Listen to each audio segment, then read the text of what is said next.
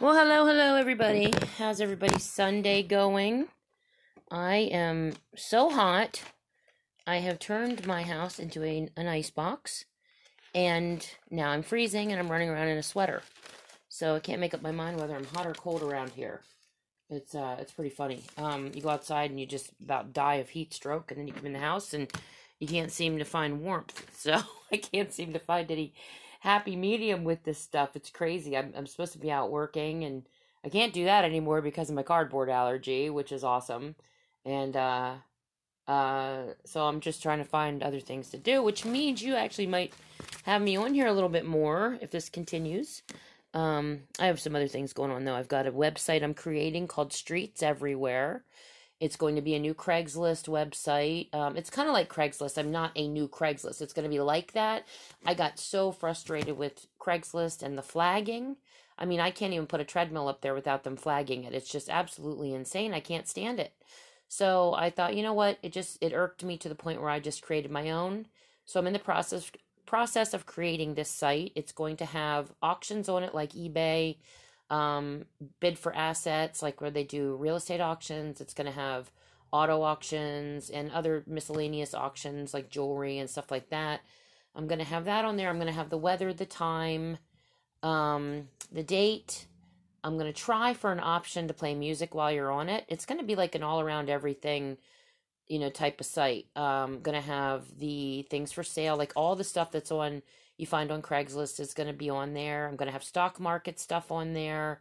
I'm going to have a thing for dating. The dating thing I made was pretty cool. It's got, like, I have marriage-minded date. I've got paranormal date. I've got foreigner date. I've got gaming date. I've got artist date. It's it's really cool. Then I've got a, a section on there for the artist corner, which is going to be for people to showcase their art and their talents, like um like dance or, you know, music or songwriting or, you know, painting, anything like that, anything that's artsy, pottery.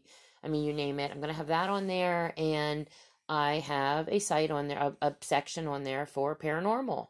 So, so we can put up paranormal stories and link our podcast to it. It's going to be really cool stuff. So I'm, I'm working on this enormous site, and I have it partly done, and I am, like I said, still working on it. So I've got a little, a little school bus at the top, because that kind of, um, that just, it just made me, I have a little uh, yellow bus, and it's my ice cream bus, and it just, you know, it inspired me to put that up there, so it's going to be cute. So look for that at some point. I'm going to have it, hopefully it's going to be streets everywhere dot org, but it might be Streets Everywhere something else. I'm not sure yet, so I have to see if I'm going to go with that one or not. But I'll let you know when it comes out, and I'm hoping it's very soon because I'm getting tired of waiting.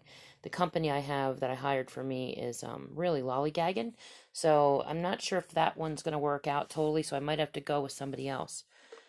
So if anybody um, has any stories, please send them my way. Um, if anybody knows of any good, really good allergists that treat chemical allergies, please let me know. And if anybody knows a really good website builder, also let me know that in case I I, um, I need somebody, somebody that's really honest. Um, I was just thinking today how much I love the podcasters. I I was on sites listening to different podcasters, which I do. I very I'm very supportive with other podcasters in the supernatural and the spiritual and the paranormal and the cryptid world, especially because that's like my, you know, my love, my interest. And I just love these guys. I, I love all the hard work they put into this. You guys just, I mean, if, if you do podcasting, you know the work you put into it. I mean, there's so much stuff you do, like editing, and there's just a lot, you know. Like today I spent hours writing down things I had to, when people send you stories, you have to edit them and rewrite them. And today I did them by hand because my printer's down. And I'm working on some limited stuff here, and I just, I thought, well, the heck with it. I'm just going to do it by hand real quick. So now I'm hoping as I'm reading things to you that I can actually read my own handwriting, because it's, at times it gets pretty sloppy. But, um, you know, these podcasters are amazing. I mean, I love David Paulides. I love um, Jeff from Jeff Nadolny's Dogmen Encounters. I love Vic Cundiff from Dogmen Encounters. I love Wes and Woody from the Sasquatch Chronicles. Um, oh, there's just, there's, there's, oh, I love uh, uh, Cam from Dixie Cryptid. You know, there's a bunch. Uh, there's uh, Steve from How to Hunt. Something I, I always forget that one. I keep telling you guys I'm going to tell you what that is, and I keep forgetting to to look up. I, I see it all the time. I just don't I don't know the exact title, but it's something like How to Hunt. He's awesome, and these guys are amazing. And I'm telling you guys, if you can listen to some of these stories, you, you need to, because it's just amazing. Um, on this week, there was a girl who I actually contacted, and we've been talking. Robin. I'm not going to give her last name. She literally lives around Bigfoot. She literally lives. Has always had encounters since she was a kid. And she is just amazing. The stories she tells, I told her, I said, after listening to her, her stories, and there's a lot of them, I said, Robin, I really feel that you're part of them. I feel that she's had um, alien abductions and since she was three. And I feel that, and these, these dogmen and these Bigfoot watch her like a hawk, like they... They, they like protect her and they love her, it seems. And they're around her ever since she's been born. And I feel like she's, she's linked to them. I feel like she's part of, I, you know, there's, there's a rumor that the aliens actually abduct people and they, they reproduce with humans. And I feel that she's got something genetic in her that is, that draws them to her and that she's linked to them somehow genetically. And, you know, I don't think that she thinks that's too incredulous sounding from when I talk to her. I'm hoping to have her on the show. I'd love to have her on. Um, you would not believe the stuff she said, she talks about. The one story was she talked about, you know, different things like, you know, she would have open windows when she slept and the Bigfoot would like, would like play with her hair at night. Um, she is, she knows their names. She speaks with them telepathically. She's, she's known good and bad ones. She said there's good and bad, just like there are with humans, which makes sense. Um, she does not feel they're demons. Uh, she feels that they're an actual race of, of creatures, you know, each of their own. Uh, the dogmen are the, are the, um, they patrol the forest and they protect it. And the Bigfoot are just, they're a clan of, of people and very protective with their young. And for some reason, they were really drawn to Robin and her family. She lived in Michigan and then she's since moved to one of the Carolinas, either north or south. And the one story she had just cracked me up. She said that um, they were they're they're real protective with her. And I guess one night her T V broke, and she had to have a repairman come in to to do something with her cable. And the kids were all upset. They said, you know, Mom, what are we gonna do? I mean, these guys are out in the forest. They're gonna, you know, they they pound on her doors at night and her walls, and they just like to get her attention. And they like her to come out at two o'clock in the morning, just to come out and be around them. And they pound on her walls outside unless she does. So there it's it's it's like this little love affair she's got going on with these these entities. And um so they she said, you know, she would take care of it, and the T V repairman was on his way, and he got, gets there, he's in the house, um and she they start pounding on the walls outside. So, you know, they're like in a panic thinking, oh my God, they're going to scare him away. So she goes outside to talk to them. And she gets, she, her, her house like borders the woods, and she goes out to the border and she's like, listen, you know, I really need you to stop, to, to calm down and let him repair my T V. My, my T V's broken and I need you to really just let this happen. And so she said all got quiet and they behaved themselves completely after she went out and spoke with them. And she gets in the house and the, the repairman gets done and he fixes everything and he goes to leave. And he's leaving, and he, she says he gets in his car. She walks him out to his truck, and he gets in. And she said that as he was leaving, his whole truck gets pelted with rocks. Like, they just, this whole storm of rocks just let loose on this guy to kind of, like, be like, you know, and stay out, you know. So I just thought it was funny. I mean, it just, it, one of these, some of these stories she told were just so cute and funny. And like I said, I mean, there's good and there's bad ones. So you have to understand that, you know, she can't vouch for every one of them and say, yes, they're all good. She does believe that some of them are, you know, hurting people. Not, she says that she doesn't feel most of the abductions and the people that end up dead, she feels most of it is not Bigfoot. And the government official I spoke with, Victor, said the same thing. He said he feels it's alien abductions. And she told me that, or she said, um, you know, in general to, when she was on her podcast, that, um, these, there are things in the woods that she's seen that she knows are there that are so bad and so evil that, you know, we can't even believe what's actually out there.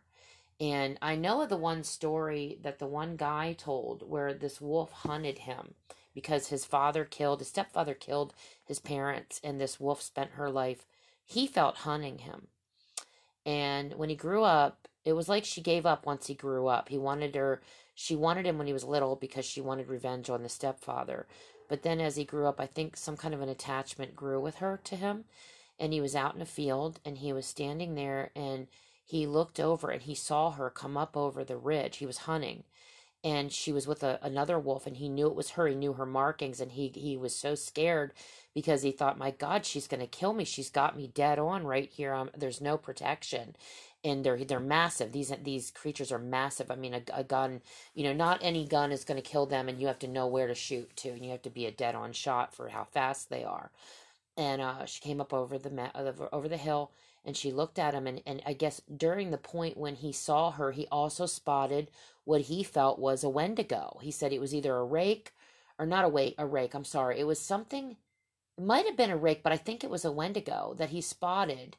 And he knew what it was. He knew instinctively, you know, that it was really evil. And he knew from the, the, the folklore that, it, you know, what it was just by the looks of it.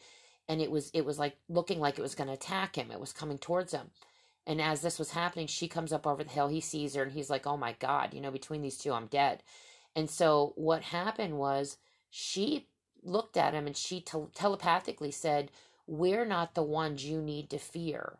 And she lifted up her paw and she pointed at the Wendigo and she said, that is. And she said, we hunt them to protect you. And then apparently he, he collapsed and he fainted. He passed out. He woke up later and he said she was gone. It was nighttime when he woke up. She was gone. And so was her partner, and this there was black blood just all over the field. So she felt that, or he felt that they had hunted this creature and killed it, and she left him alone. And he hightailed it back to his truck, and, you know, just, he says he sees her every now and then, and that's that. But some of this stuff, like, you know, it's it's it's interesting to know, um, you know, to try to decipher whether they're good or bad. And it, it's, it's, it's just, it's, it's just a really crazy world we live in, guys. And, you know, the, the term folklore, we have to understand that folklore basically means stories that happen to people. Okay. These are stories that people, that people, eyewitness accounts of things that happen to people. That's what folklore means. So, you know, for us to just discount things and not believe it, it's just pretty crazy. Robin also said she felt, you know, I, I asked her, I said, do you think, apparently they, they um, revealed their D N A to her. She didn't tell me the D N A yet. I'd like to talk to her about that more. It might be a secret. She may not be able to tell me. But I asked her if they were Nephilim, and she said no. She said not everything that's bad comes from the underworld. Um. So, but she said she doesn't, that they told her she what they weren't from the Nephilim, like a lot of people believe, and they aren't demonic. So that kind of just blows my whole theory out of the water of what I've always thought. And if they're telling the truth, I mean, that's, you have to also understand they could be lying to her or just revealing what they want her, you know, to believe. But they, but apparently the Bigfoot want it out. They want her to um, reveal to people, and they want everybody to know that they're, that they're there. The reason that they don't like cameras, she said, was because they have the same Indian belief that whenever you take a picture of them, it steals part of their soul. And the Indians believe this. And, and in fact, I was just telling my son about this today, and he didn't even know that. I said, oh, yeah, that's, I've known that for years, that every time you take a picture or video of somebody, especially a picture, um, it it's supposed to take a little piece of your soul with it. And so that's why they so viol- violently do not like their pictures taken. They do not want their pictures taken because of that belief. It has nothing to do with being afraid that they're being revealed. It has to do with having a piece of their soul being stolen. So they don't like it. Get a drink here. Um, so these are just some things I'm talking about here. um, I had some things happen this week. This is probably going to be a long podcast. I might have to do a part two on this one. I'm hoping I don't. Um, I was at the river with my daughter, and she decided to take us swimming at the river. So we went down to this river, and it's all lined with trees, and it's very foresty, and it's beautiful where we went. This is the same river that she took me to last year with my son, Tristan, and her fiance, Paul. We went rafting for the first time with her. I'd been rafting when I was a kid, but I hadn't been rafting in years, and we're not in the best shape right now. We're just, Tristan and I have just been laying around too much, and we're not in the best shape. So we get down there last year, and this is kind of a funny story. So we get down to this this river. The river's super high and really fast. And I look at Chandler. It was in April of all times. So it's not swimming weather yet. And I'm thinking she's nuts, you know. I'm looking at the river. I'm like, Chandler, you've got to be kidding me. I don't think this is this is good. We can't do this. And she's like, oh, yeah, let's just go. You know, she, she's got this ultra sense of adventure. And, and I, deep down, I have that too. In fact, I want to go to see, I want to meet Robin and meet the Dogmen and the Bigfoot. That's, my intentions are to go and try to, you know, visit with them and, and see if I can, you know, like just learn some stuff. I'd really love to do this.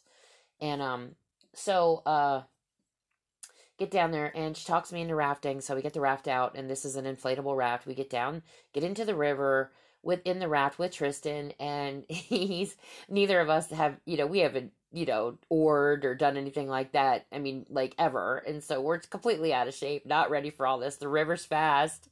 So we're, we're just, we're going along and Chandler's in front of us with Paul, with their dog, Violet, with them, who's a wolf.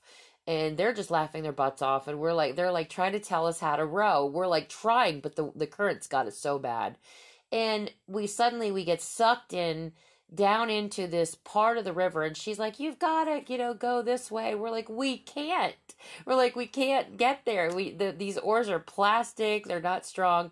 We get sucked into this tree. Literally, this tree just, we smash into a tree. The raft pops and deflates. We're like getting sucked into this water with this current. We get we get sucked underneath this part of the tree. And I'm thinking, oh my God, we're going to die, you know? And I'm like, and I'm just worried about Tristan. I'm so worried about him. I see his body go under and then my body gets sucked under. And then I see him pop up and I'm like, oh, thank God, you know, but thank God we had this huge tree that fell across the lake. It fell across the river, but it like, it was like from one end of the river, across the river, fell. This is how tall this tree was, landed and actually ended at the other side of the river. So it was, it was a very large tree. It was really high up. So I'm like, what are we going to do? And Tristan's like, I don't know. And we're just hanging on to this tree for dear life. Our busted rafts floating down the river with our oars. I think I had one oar. I got one oar and I was laughing. I thought, this is horrible. So we literally, I said, we have to climb this tree. So we have to climb up this tree and it's really high up. It's, it, you know, it fell over the river, but it's high, you know? So we're up there and then we have to scale this tree. Like, so we're like, he gets up there and I get up there. We're looking at each other. We're like, now what? Because we're not going to get up there and walk across the tree because it's so big and there's such a current that if we get, you know, thrown into the river again, we're going to, I mean, we could die, you know? So it's like, so we start scaling across the tree, uh, the tree with our, basically with our crotches and legs, you know, we're just like moving ourselves, you know, sliding across one inch at a time until we get over to the side of the river. And then we get out, we get off the tree and we're like, so thankful we're there. And all of a sudden we're, we're hit with a wall of mud. The whole embankment is super tall. Like you have to climb all, it's probably about fifteen feet high and the whole thing. And I'm sitting there thinking, okay, this is cool. But then we start to, to try to get up it and it's all mud. So we're, we're scaling this wall of mud and then we're sliding back down, going back up it, sliding back down. And we're just like, we're looking at the river and the tree, looking at this wall and we're like, we are never getting out of here. You know, we're so screwed. We're never, we're going to have to go back in this river and get out somehow. But somehow I, I had this the thought to just dig our our fingers way into it and our feet and, you know, make almost like a rock climbing wall type thing, but only it was inverse. And uh, I had to push Tristan's butt over the wall when he got up there, and then I had to figure out my own way to get up there, and we did. So this is that river. This is where we went swimming. So we get there, and I look over the river, and of course, Chandler takes us to a cliff. It isn't just a beach, you know, where you can go to and you can walk out, and there's this nice beach or this really flat area. Nope, it's a wall of of rock that you have to scale down that's super, super narrow. And I'm like looking, I'm in flip-flops, and the stone is sandy, so you could easily slip because flip-flops are so slippery. And I'm looking at my daughter thinking, she is a nut, and I don't know how I let her get me into this stuff. So anyway, so that's what happened. So I'm at this river, and, you know, everything's great. And I, and after a while, I'm walking along the, you know, after we get done, we get back. And I'm and I was ahead of them, and I walked up to where the car area was, and I walked up a little further, and I was by myself, and I was thinking, you know, I can't believe I'm walking doing this alone because this is like just the scenario that we're not supposed to be in. I have no weapon. I have no mace. I have no walking stick. I have no knife. I have no gun, no autolocator, nothing like that. I'm walking all by myself along this, you know, wooded path by a, by a water source. And I'm like, this is crazy. And I'm like, holy crap. You know, I just realized that, you know, I, I'm, I'm doing this, you know, and, uh, the, the kids were still in back of me because they wanted to stay swimming for a little bit. And so I get up there and I go a little bit away from the cars and I landed by this, these two trees, and the two trees were really bizarre. The one tree had grown this almost limb into another tree. I had never seen anything like this. And I've grown up around trees my whole life. And I love trees, and I'm looking at this, and I'm like, that is really strange looking, you know? And then next to this tree, these two trees that are kind of joined together, there's another tree, and this tree has this sign. It's a road sign, literally inside of it. It this it looks like the tree grew a mouth, and it, it started to swallow the sign. And I can't explain it. I should take a picture of it and post it up. And um, it, it just, it looked like this tree was eating a road sign. It was the craziest thing I've ever seen. I've never seen, never seen anything like it. Like somebody took a hammer and just started really gradually hammering the sign into the tree. And it didn't, the hammer didn't scar the, the sign at all. Like it, it, the sign was in perfect shape, you know, no marks on it, like no, no banging, nothing like that. And it was literally inside of this tree. And it, it was crazy. There was just a little piece of it that stuck out. And it looked like the tree had a mouth. Like the upper lip was over top of the sign. So it was really crazy. So I started thinking about some things. Hang on. Let me get a drink here. I had remembered legends of walking trees. And talking trees. And people that have seen things with trees. Now J R Tolkien called them the Ents. The tree Ents. But that's actually, that was written, that was made up by J R Tolkien, that actual term, I believe. So, I thought, well, you know what? My next podcast, I am going to talk about some of these stories that I know of. And here we go. This is going to be story number one. Well, I'm going to tell you something first, before I start into the story. Um, there, the, there's traditions of most Indian tribes that have stories of the Stick Indians, who are extremely dangerous forest spirits that have the powers to paralyze, hypnotize, or lure people into the woods by making eerie or everyday sounds or mimicking voices to an uncanny replication. Like these spirits can sound exactly like your mother or anything. In fact, Robin actually told her boys that if, with the Sasquatch, they can do the same thing. And she said that, um, she heard like a bullfrog in the dead of winter and knew it wasn't a bullfrog, and it was exactly a bullfrog sound. And uh, she said, she told her kids that if, or all her, all of her kids, that if they ever heard her calling them from, if they ever heard her calling them from the woods, not to ever go out. So this is how, this is how exact they are with repl- replicating and, you know, mimicking. There are also legends of them being carniv- or cannibals, meaning they eat people. This isn't so far-fetched, is it? There have always been tribes that existed with cannibalistic tendencies. There are even um, restaurants out west that I have heard of where they have like family members that die. Like somebody in a family will die, and they actually donate their dead body to this restaurant, and the restaurant cooks the body and prepares it, and the family or loved ones come in and they actually consume the body. This is out in California, and this is this is absolutely the truth, and they probably have them around other places in the world too. Cannibalism is actually becoming an in thing now. It's it's pretty disgusting, although they're they're they're choosing people that are already dead, but that is just absolutely disgusting. Some tribes claim these beings are shapeshifters who can transform into trees or rocks to hide in plain sight. And that's interesting after hearing of David Paulides talk about boulder fields and the link to disappearances. Their true form is unknown, for each tribe has a description of them, and none of them are good. It was said that the great Apache warrior Geronimo was able to transform himself into a boulder and other shapes. Okay, story one. My best friend and I hunted in the same spot on his family's farm in Virginia. There was no access road. We had to drive through this his his field, his family's field, to reach that side of the forest, because it was private land. We had several acres to hunt, and we loved that. The trip ended up being for nothing, though. The forest had been eerily empty of all life, all day. Not even a bird heard or seen. The sun was just setting as we headed back to the truck across the field. A fragrance in the air immediately drew my attention. I can't describe what it smelled like, only so intoxicating it curled my toes in pleasure and almost turned me on, as embarrassing as that is to say.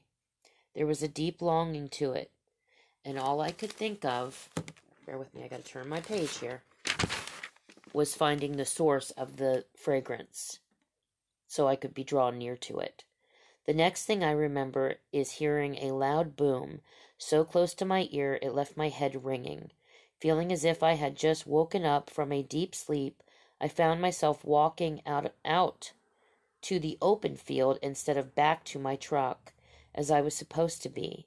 Why are we going the opposite way, I thought, as I reached down to pick up my fallen rifle, realizing it had been a bullet that had whizzed by my ear.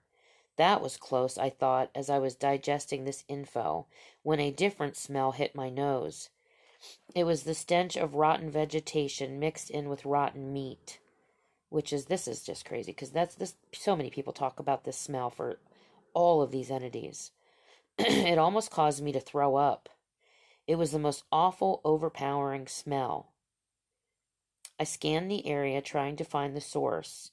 In the direction I had been heading, out to the field, I thought to see, I thought I saw tall farm machinery at first. Using my binoculars, I realized it was a large grayish-black tree. The rotten smell seemed to be emanating from it. The urge to flee for my life overcame me, and I had to repress it, because I saw my girl Carol, who hunts with me, still walking towards it. I knew this was really bad deep down in my bones. I ran up to her and tried to get her to turn around, but it was like she was in a trance. I had to slap her twice, hard across the face, to get her to snap out of it. We both took off running as fast as we could back to the truck and took off. As we were hightailing it out of there, I looked, and the tree was gone. That sent us into a full frenzy. I can imagine. You know in the movies when you see people panicking and dropping their keys because they're so scared? Well, it's true. I actually dropped my keys twice trying to get them into the ignition, and it didn't help with Carol screaming at the top of her lungs. Back at the house, Carol said as we went over the incident that she felt as if the scent was floating her towards it. She felt light and free and couldn't resist it till she felt me slapping her. When she snapped out of it and saw the tree in the distance and got a whiff of the rotten smell, she said she knew her life was in terrible danger and just ran. We believe the smell was some sort of hypnotic lure that put us in a trance to come to it. My rifle slipping from my hands and discharging is what saved our lives. We shudder thinking what could have happened to us. What kind of predator is able to hypnotize with scent? We both agree it looked just like a tree. We shared what happened with our uncle, who told us there, w- there was folklore about walking, talking trees, and said over the years he had been missing many cattle. That's just unbelievable. Story two. I lived in a townhouse in Maryland. It was my escape from the city with my backyard bordering the forest. With two dogs, it was perfect. Almost... Hang on a second. Give me a second here. Almost every day, I took my dogs for a walk in the woods. Late one night, as I was hanging out on my back patio with some friends, my dogs whined to be let out. My friends went with me as I took them out to the backyard area. We all suddenly noticed at the same time a tree that was not there before. It was about fifty feet away from my door, so there was no way we hadn't been able to see it before. My dogs went crazy. One of my friends had to help me hold them back because they were straining to get to the tree. That's odd for dogs. Usually they know and they kind of, you know, back off. I couldn't describe this feeling that came over me as I looked at it. Something just wasn't right. I had this scary thought that the tree wanted my dogs, but dismissed it as crazy. Curious about the tree, one of my friends walked towards it. We all stared in utter shock as this huge tree started moving toward the forest. So stunned, we just stood there watching it as the dogs then yelped in fear and confusion. It wasn't fast, and it, its motion was almost fluid like an octopus. The lights from the other porches lit up the area enough to see it was light brown in color, and the bark looked smooth and rubbery. Its many leafless branches were very high up, we noticed, as we heard it go crashing, crashing its way through the forest. That's when the fear kicked in. Three grown men knocking each other down to get into the house first. That was funny. So, so they were knocking each other over to get into the house first. Imagine that visual. Sounds crazy.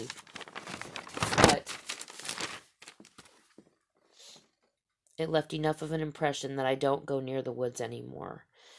You know, this is so common. When people get, um, they get in these encounters, they're just, it just completely traumatizes people.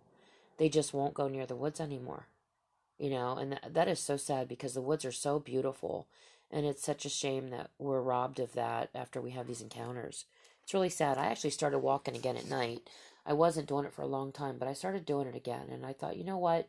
If something gets me, it gets me. I don't care. I mean, I just, I, I mean, I, I stay in town, but they still, they're in town. In fact, I walk on the street. I had the, the, the, uh, encounter with the rake on. So that's, that's pretty wild, but I just, I just, I'm at a point now. I just trust in God to take care of me.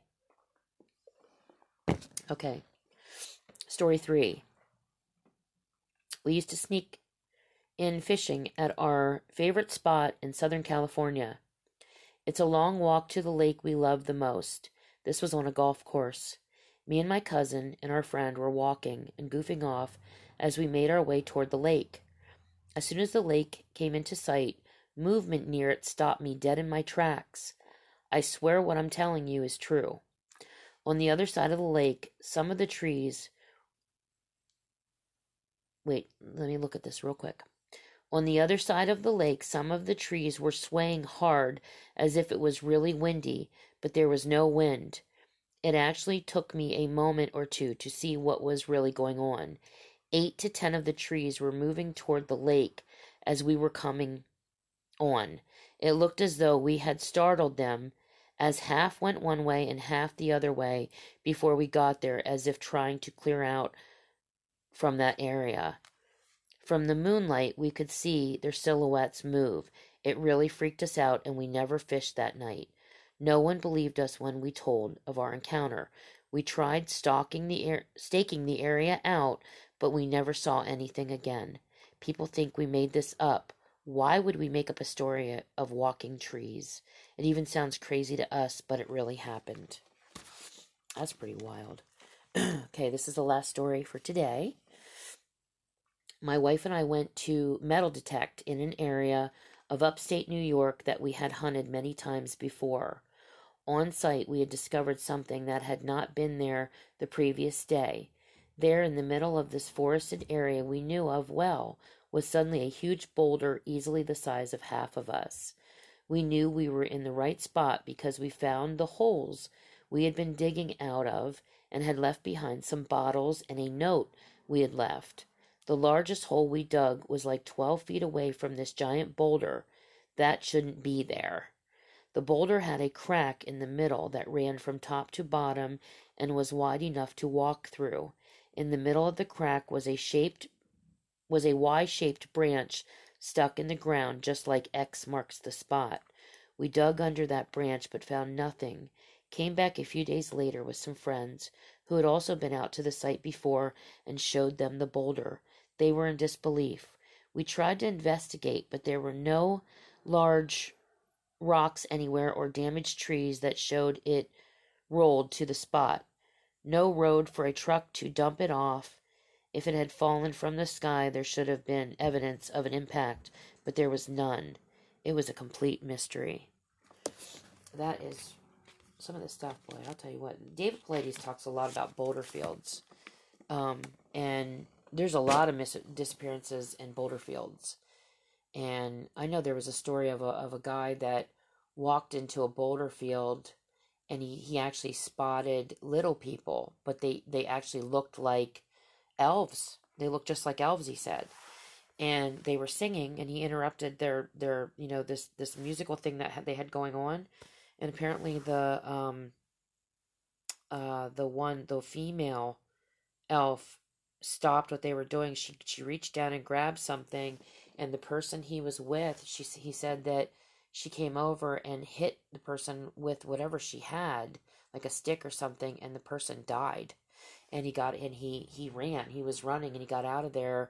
And they went back and retrieved his body later, and he was just classified as one of those unknown deaths. They never could find out what it was. He tried to tell them what it was, but they didn't believe him. They thought he was nuts. But that's that's another thing, and that was in a boulder field. So I don't know. I mean, this it just gets wilder and wilder, guys. Like, some of this stuff is nuts. Um, I wanted to tell you a near-death experience, and I didn't know if I'd have time to, but I'm actually doing pretty good for time here. There was a... There was a man, he was a missionary, and he got called by God to go over to Afghanistan to a place that another missionary had been sent. And the other missionary, he was a man of God. He went over to try to, you know, get people to Christianity and testify about the Lord. And he was killed. He was actually, they showed up at his house in the middle of the night. They knocked on his door. He opened it up, and they... They abducted him. They they um, put a bag over his head. They took him off, and they executed him. And so this other guy knew of this, and he was supposed to be his replacement. He was supposed to go over and re- replace this guy. And he was pretty worried. He said, you know, he couldn't believe God was calling him here. He was like, there's just, why would you call me here? I mean, this other guy got killed, and he just felt it was really weighing on him that this is where he had to go. And he heard God's voice and heard him telling him that this is where he wanted him to be. And he was trying to negotiate with God, and he just wouldn't, he wouldn't have it. He wasn't having it. He was assuring him that this was where he wanted to go, where, where he wanted him to go. So he packed his family up, and off they went. And um, he was in the house, and uh, lo and behold, he gets a knock at the door one night, and they take him out, and they, they put a bag over his head. They take him off. And they, you know, like, just put him in a room somewhere. And he's sitting there thinking he's dead. He's like, I'm dead. They're going to kill me, you know. And later on, they put, they took his, uh, the bag off of his head. And they started questioning him. And they said that they, they were told that there was two hundred of them, of these Afghan soldiers that were part of ISIS. Okay, these are ISIS guys. There was two hundred of them that all had the same dream. That they were they they were shown a dream about Jesus. And they woke up, and when they started talking about this dream, they all realized they had had the same dream. And they, they couldn't understand it. They were freaking out. And they were also given, put on their heart about, you know, showed the killing of the, like the guy that they killed, how it was wrong, and what they did, that they were going to, you know, go to hell for this unless they repented and came to Jesus.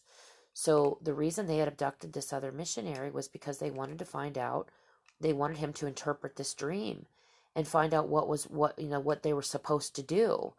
And he ended up witnessing to two hundred ISIS, uh, ISIS soldiers and saving them. They got saved because of a dream that all of them had about Jesus. It was an amazing story. And I thought, what a testimony it would be to, you know, people that are Muslim, of Muslim faith, you know, that, you know, that don't believe in Jesus. And I, I just, I love that story. So there you have it. That is your, your special Sunday podcast for today. Um, I'm going to finish my mango slushy, which I love, and think of some other things that I would like to write about. If you guys have any suggestions, anything that you would like to hear about, you could always let me know. Um, just remember my email address is in the dark two thousand twenty-one at gmail dot com. Just message me, write me in stories. I get stories all the time, and um, I love them. You know, some of them I have to edit so you can understand them, because there's, I get people all around the world that, that send in stories that, you know, you, you just, we speak different languages sometimes, or they try to speak English and I have to kind of edit it, but that's it. I mean, I, I, I try to stay really close to what they, I mean, really close, like exact on what they're saying. So, but it's, it's, it's really fun. I love meeting all these people, and I love talking to Robin this week. It was just amazing talking to her. And I really, like I said, I want to have her on the show and, you know, let you guys hear all of her story. I mean, it, it's just crazy. It goes on and on. She's got stories for years. So it's, it's amazing. You guys have a great day. Have a blessed day. And I will be talking to you soon. Take care.